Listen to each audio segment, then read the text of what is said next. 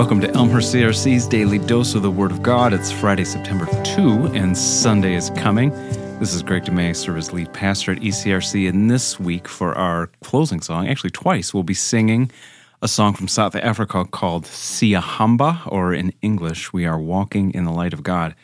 I first learned this song in the mid 1990s while at Calvin College, now Calvin University.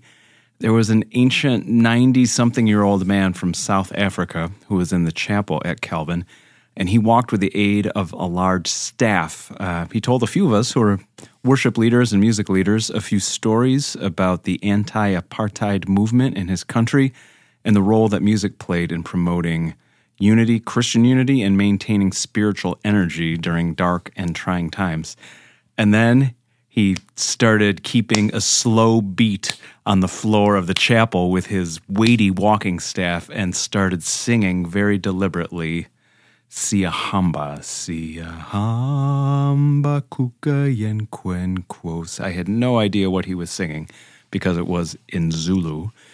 Uh, this song was first written down in the 1950s by a Dutch South African man by the name of Andries van Tonder Van Tonder is also credited as the earliest author of the Afrikaans lyrics, uh, while the authors and composers of the original melody and Zulu lyrics are unknown. Um, later in the 20th century, children's choirs from Sweden were instrumental in learning the song and sharing it across Europe and the United States.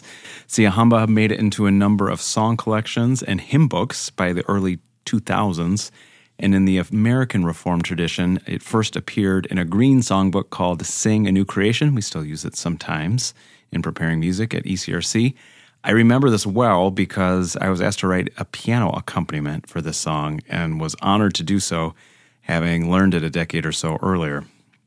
While we are walking, has some connection to the struggles for political freedom in South Africa. It is also a song that readily applies to our experience and longing for freedom in Christ in all spheres of life. So we sing, we are walking, or sometimes we are praying, we are singing, or we are dancing, or we are living. All facets of life, every facet of life belongs to Jesus and his Lordship. Let's pray.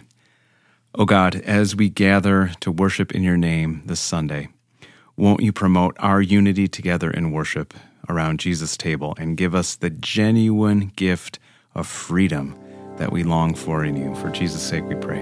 Amen.